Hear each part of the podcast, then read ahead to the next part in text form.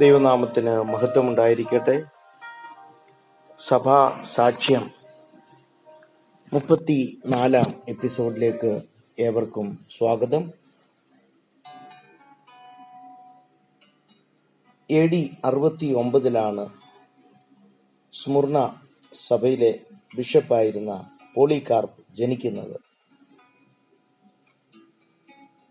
ക്രിസ്തുവിൻ്റെ വിശ്വാസത്തിൽ നിലനിന്നതിനാൽ രക്തസാക്ഷി മരണം പ്രാപിച്ച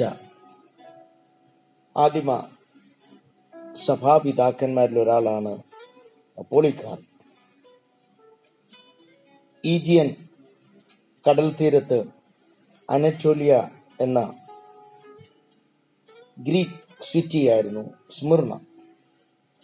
തുറമുഖ പട്ടണമായതിനാൽ വളരെ പ്രസിദ്ധി ആർജിച്ച ഒരു സ്ഥലമായിരുന്നു സ്മിർണ. പ്രത്യേകിച്ച് വെളിപ്പാട് പുസ്തകത്തിലുള്ള ഏഴ് സഭകളോടുള്ള ദൂത് പറയുമ്പോഴൊക്കെ കർത്താവ് പ്രതിപാദിക്കുന്ന ഒരു സ്ഥലമാണ് സ്മിർണ. ഇന്ന് ടർക്കിയിൽ ഇസ്മീർ എന്ന പേരിൽ അറിയപ്പെടുന്നു.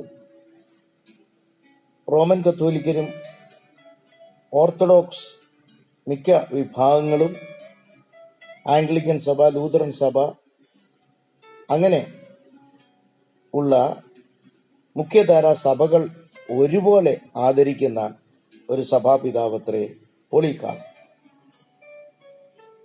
പോളികാർപ്പ് എന്ന വാക്കിന്റെ അർത്ഥം തന്നെ അധികം ഫലം എന്നുള്ളതാണ്. അത് തന്റെ ജീവിതത്തിൽ ആത്മീയമായി ഫലം കായ്ച്ചുകൊണ്ട് അന്വർത്ഥമാക്കിയ വ്യക്തിയത്രേ പോളികാർപ്പ്.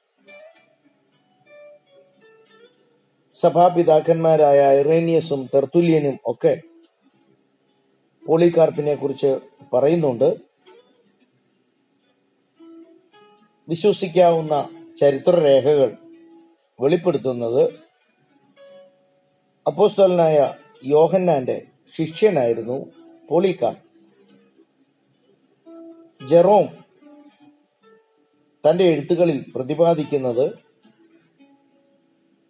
ക്രിസ്തുവിന്റെ ശിഷ്യനായിരുന്ന അപ്പോസ്തലനായ യോഹന്നാൻ ആണ് പോളികാർപ്പിനെ സ്മിർണ സഭയുടെ ബിഷപ്പായി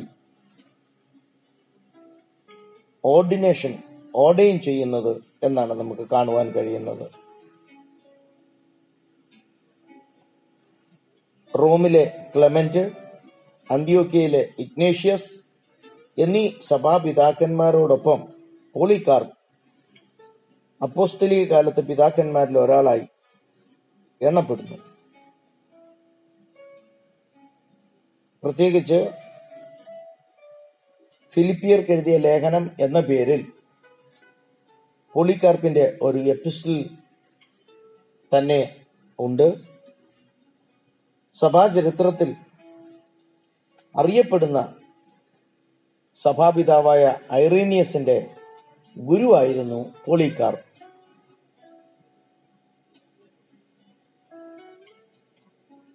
അപ്പോസ്തലനായ യോഹന്നാന്റെ ശിഷ്യനായിരുന്ന പാപ്പിയസും പോളികാർപ്പും സ്നേഹിതരായിരുന്നു. ഇഗ്നേഷ്യസ് പോളികാർപ്പിന് കത്തെഴുതിയിരുന്നു എന്ന് പല ചരിത്രരേഖകളിലൂടെ നമുക്ക് മനസ്സിലാക്കുവാൻ കഴിയുന്നുണ്ട്. ഇഗ്നേഷ്യസിന്റെ എഫേഷ്യർക്ക് എഴുതിയ ലേഖനത്തിൽ പോളികാർപ്പിനെ കുറിച്ച് പരാമർശിക്കുന്നുണ്ട്. ഈ ചരിത്രരേഖകളൊക്കെ വിളിച്ചു പറയുന്നത് അന്ന് സ്മിർണയിൽ ശുശ്രൂഷിച്ചിരുന്ന കർത്തദാസനായിരുന്നു പോളികാർപ്പ് എന്നുള്ളത് തന്നെയാണ്. ഐറേനിയസ് പോളികാർപ്പിനെ കുറിച്ച് പറയുന്നത് കർത്താവിന്റെ അപ്പോസ്തലന്മാരുമായി നേരിട്ട് ബന്ധമുണ്ടായിരുന്ന വ്യക്തി എന്ന നിലയിലാണ്.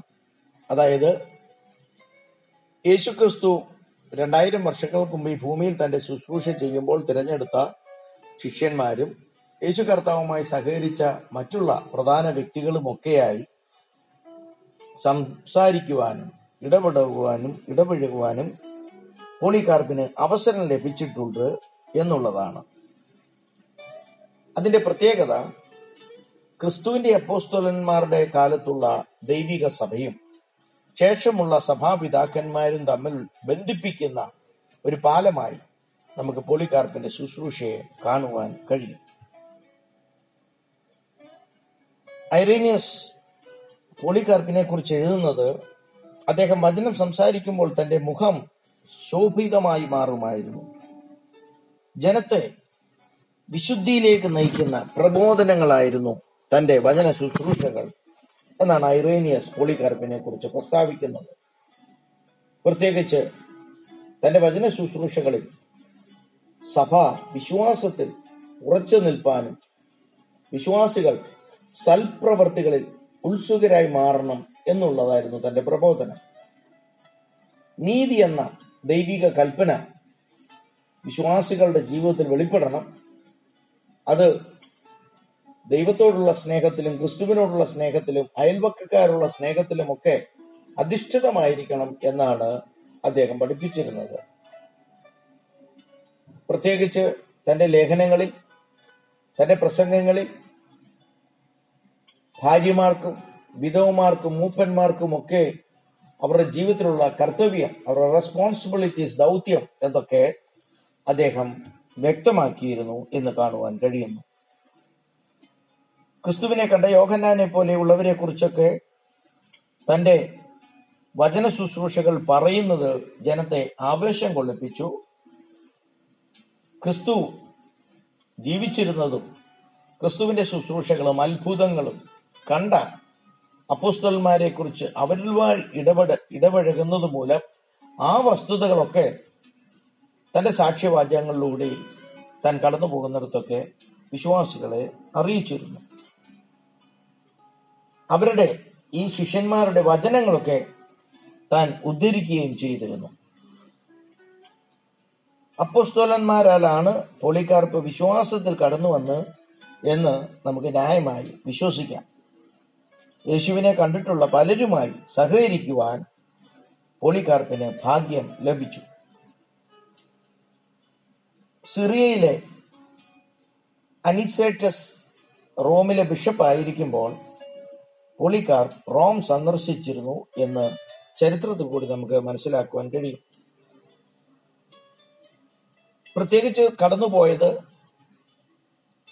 ഏഷ്യയിലെയും റോമിലെയും സഭകൾ തമ്മിൽ നിലനിൽക്കുന്ന ആരാധനയിലും മറ്റുള്ള സഭാ നടത്തിപ്പുകളിലുമൊക്കെയുള്ള വ്യത്യാസങ്ങൾ സംസാരിക്കുവാനും അതിന് ചില ക്രമീകരണങ്ങൾ ചെയ്യുവാനുമായിട്ടാണ് താൻ റോമിലേക്ക് കടന്നുപോയത്. പ്രത്യേകിച്ച് പൗരോസ് പൗരസ്ത്യ സഭയുടെ, ഓർത്തഡോക്സ് സഭയുടെ ആരാധനാക്രമങ്ങളാണ് പോളികാർപ്പ് പിൽക്കാലങ്ങളിൽ പിന്തുടർന്നത്. ആദിമസഭയിൽ പോളികാർപ്പിന് ഒരു പ്രത്യേക സ്ഥാനം തന്നെയുണ്ട്. താൻ റോം സന്ദർശിച്ചപ്പോൾ അവിടെ താൻ പ്രസ്താവിച്ച തന്റെ സാക്ഷ്യം അനേകരെ സ്വാധീനിച്ചു സ്വാധീനിച്ചു എന്ന് നമുക്ക് മനസ്സിലാക്കുവാൻ കഴിയും. പ്രത്യേകിച്ച് അവിടെ നടത്തിയ തിരുവത്താഴ ശുശ്രൂഷയൊക്കെ അനേകർക്ക് അനുഗ്രഹമായി തീർന്നു എന്ന് നമുക്ക് വായിക്കുവാൻ കഴിയുന്നു. മൂപ്പന്മാർ അല്ലെങ്കിൽ പ്രസ്ബിറ്റേഴ്സ് അവരുടെ ദൗത്യമൊക്കെ പറയുമ്പോൾ സഭാ മൂപ്പന്മാർ ആർദ്രതയും കനിവുമുള്ളവരായിരിക്കണം. സകല മനുഷ്യരോടും സകല വിശ്വാസികളോടും ദയയോട് ഇടപെടണമെന്നും വിശ്വാസത്തിൽ പിന്മാറ്റക്കാരായുള്ളവരെയൊക്കെ നേർവഴിയിൽ മടക്കിക്കൊണ്ടുവരണം എന്നുമൊക്കെ താൻ മൂപ്പന്മാരെ പ്രബോധിപ്പിച്ചിരുന്നു. മാത്രമല്ല, സഭയിലെ രോഗികളെ ശുശ്രൂഷിക്കുക, വിധവമാരും അനാഥമാരും പാവങ്ങളെയും ഒക്കെ അവഗണിക്കാതിരിക്കുക എന്നുള്ള കാര്യങ്ങൾ മൂപ്പന്മാരെ ഒരു ബിഷപ്പ് എന്ന രീതിയിൽ അദ്ദേഹം പഠിപ്പിച്ചിരുന്നു. എപ്പോഴും ദൈവത്തിന്റെ ദൃഷ്ടിയിലും മനുഷ്യരുടെ ഇടയിലും സാക്ഷ്യമുള്ളവരായി പ്രാഗൽഭ്യത്തോടെ ജീവിക്കുവാൻ മൂപ്പന്മാരെ അദ്ദേഹം പ്രബോധിപ്പിക്കുന്നു. മറ്റു കാര്യങ്ങൾ കോപിക്കാതിരിക്കുക, പക്ഷപാതം കാണിക്കരുത്, അനീതിയോടെ കാര്യങ്ങൾ തീർക്കരുത്, ദ്രവ്യാഗ്രഹം ഒരിക്കലും ഉണ്ടായിരിക്കരുത്, പെട്ടെന്ന് ആരുടെയും മേൽ ദോഷം ആരോപിക്കാതിരിക്കുക, കഠിനമായ ശിക്ഷ കൊടുക്കരുത്, ഇങ്ങനെയുള്ള കാര്യങ്ങളൊക്കെ മൂപ്പന്മാരെ താൻ പ്രബോധിപ്പിച്ചിരുന്നു എന്ന് പല ലേഖനങ്ങളിലും ഒക്കെ നമുക്ക് കാണുവാൻ കഴിയുന്നു. പുതിയ നിയമം ഏകദേശം അറുപത് പ്രാവശ്യം താൻ ഉദ്ധരിക്കുന്നത് വചനത്തിന്റെ ആധികാരികത ആ കാലയളവിൽ നമുക്ക് വെളിപ്പെടുത്തി തരികയാണ് ചെയ്യുന്നത്. അതിൽ തന്നെ പത്രോ പൗലോസിന്റെ ലേഖനങ്ങൾ മുപ്പതിലധികം പ്രാവശ്യം താൻ ഉദ്ധരിക്കുന്നുണ്ട്. രണ്ടാം നൂറ്റാണ്ടിന്റെ മധ്യത്തിൽ ഉണ്ടായ റോമൻ പീഡനത്തിൽ പോളികാർപ്പ് ബന്ധിതനായി തീരുവാൻ ഇടയായി തീർന്നു. എ ഡി നൂറ്റി അമ്പത്തി അഞ്ചിൽ അദ്ദേഹത്തെ അറസ്റ്റ് ചെയ്തു എന്നറിഞ്ഞ് സ്മുർണയിലുള്ള വലിയൊരു ജനക്കൂട്ടം അവിടെ ഓടിക്കൂടുവാൻ ഇടയായി തീർന്നു. റോമൻ പ്രോ കൗൺസിൽ അല്ലെങ്കിൽ അവരുടെ ഗവർണർ എന്ന് പറയാൻ പറയാൻ പറയാൻ കഴിയുന്ന ആ വ്യക്തി അറസ്റ്റ് ചെയ്ത് കൊണ്ടുവന്ന പോളികാർപ്പിനോട് ചോദിക്കുന്നത്, താങ്കളാണോ പോളികാർപ്പ്? അദ്ദേഹം അതെ എന്ന് പറയുമ്പോൾ, നിങ്ങളുടെ പ്രായത്തെയെങ്കിലും ഓർത്ത് ഈ വിശ്വാസം തള്ളിപ്പറയണം, ഇനി ശേഷിക്കുന്ന അല്പകാലത്തിനു വേണ്ടി ജീവിക്കുവാൻ നിങ്ങൾ അങ്ങനെ ചെയ്യണമെന്ന് പറയും. മാത്രമല്ല, കൈസറിന്റെ അധികാരത്തെ അംഗീകരിച്ചുകൊണ്ട് കൈസർ കർത്താവും ദൈവമെന്ന് നിങ്ങൾ ഏറ്റു പറഞ്ഞാൽ താങ്കളെ ഞാൻ വെറുതെ വിടാം എന്നാണ് ആ പ്രോ കൗൺസിൽ പറയുവാൻ ഇടയായി തീർന്നത്. മാത്രമല്ല, നിരീശ്വരവാദം തള്ളിക്കളയുക, അത് പറയുന്നതിന്റെ കാരണം സഭാചരിത്രത്തിൽ നമ്മൾ കണ്ടതാണ്.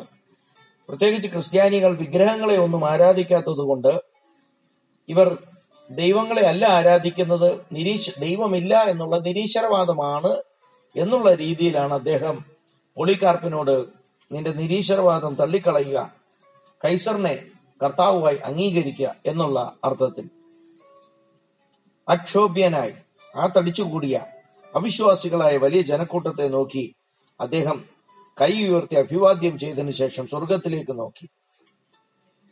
അപ്പോഴും പ്രോകൺസുൾ പറയുന്നത്, നീ ക്രിസ്തുവിനെ ശപിക്കുക, ഞാൻ നിന്നെ വെറുതെ വിട്ടയക്കാമെന്നാണ് പറയുന്നത്. അദ്ദേഹം പറഞ്ഞ വാക്കുകൾ ചരിത്രത്തിൽ സ്വർണ്ണ ലിപികൾ എഴുതി വച്ചിരിക്കുന്നു. കഴിഞ്ഞ എൺപത്തിയാറ് വർഷങ്ങൾ ഞാൻ അവനെ സേവിച്ചു, ഇതുവരെ എനിക്ക് ഒരു ദോഷവും അവൻ ചെയ്തിട്ടില്ല, എന്നെ രക്ഷിച്ച ഈ രാജാവിനെ ഞാൻ എങ്ങനെ ദുഷിക്കും? വീണ്ടും പല അവസരം കൊടുത്തിട്ടും ഒട്ടും പിന്മാറാതെ അതേ നിലപാടിൽ സധൈര്യം പോളികാർപ്പ് നിലകൊള്ളുകയാണ് ചെയ്തത്. അങ്ങനെ പോളികാർപ്പിനെ ഒരു തടിയിൽ കെട്ടി അഗ്നിക്കിരയാക്കുവാനാണ് ആജ്ഞ കൊടുക്കുന്നത്. അത് കേട്ട് അദ്ദേഹം പറഞ്ഞത്, നിങ്ങൾ എന്നെ ക്ഷണികമായ തീ കാണിച്ച് പേടിപ്പിക്കുകയാണ്, എന്നാൽ ദുഷ്ടന്മാർക്കുള്ള കെടാത്ത തീയും നിത്യദണ്ഡനവും എന്തെന്ന് നിങ്ങൾ അജ്ഞരാണ്, നിങ്ങൾ അതിനെക്കുറിച്ച് അറിഞ്ഞിട്ടില്ല. വീണ്ടും ആ പ്രോ കൺസുൽ കൈസർക്ക് ധൂപം കാട്ടുവാൻ വിസമ്മതിച്ചതിനാൽ ഒരു തടിക്കഷ്ണത്തിൽ പോളികാർപ്പിനെ കെട്ടിയിട്ട് കത്തിക്കുവാൻ ഇടയായി തീർന്നു. ആ സമയത്ത് അദ്ദേഹം പ്രാർത്ഥിച്ചത്, പിതാവേ, എന്നെ ഈ നിമിഷവും വിശ്വസ്തനാക്കി നിർത്തിയതിനാൽ ഞാൻ അങ്ങക്ക് നന്ദി പറയുന്നു. രക്തസാക്ഷികളുടെ കൂട്ടത്തിൽ ക്രിസ്തുവിന്റെ കഷ്ടതയുടെ പാനപാത്രം കുടിക്കുവാൻ എനിക്കൊരവസരം അങ്ങ് തന്നല്ലോ എന്നാണ് ആ ഭക്തൻ, ആ സഭാപിതാവ് വിളിച്ചു പറഞ്ഞത്. എ ഡി നൂറ്റി അമ്പത്തി അഞ്ചിൽ തന്റെ ശരീരം അഗ്നിക്കിരയാക്കി. എന്നാൽ തീ ആളിക്കത്താത്തതിനാൽ മരണം താമസിക്കുന്നു എന്ന് മനസ്സിലാക്കി അവർ കുന്തം കൊണ്ട് അദ്ദേഹത്തെ കുത്തി ചുടിച്ചോര ധാരയായി ഒഴുകുവാൻ ഇടയായി തീർന്നു. ഈ ക്രൂര മരണം ഇത് കണ്ടു നിന്ന പലരെയും സത്യത്തെക്കുറിച്ച് ചിന്തിപ്പാൻ ഈ പ്രവൃത്തി പ്രേരിപ്പിപ്പാൻ ഇടയായി തീർന്നു. പോളികാർപ്പിനെ പോലെ ക്രിസ്തുവിന് വേണ്ടി അന്ത്യശ്വാസം വരെ വിശ്വസ്തരായി നമുക്ക് നിൽക്കാം. ദൈവം നിങ്ങളെ അനുഗ്രഹിക്കട്ടെ.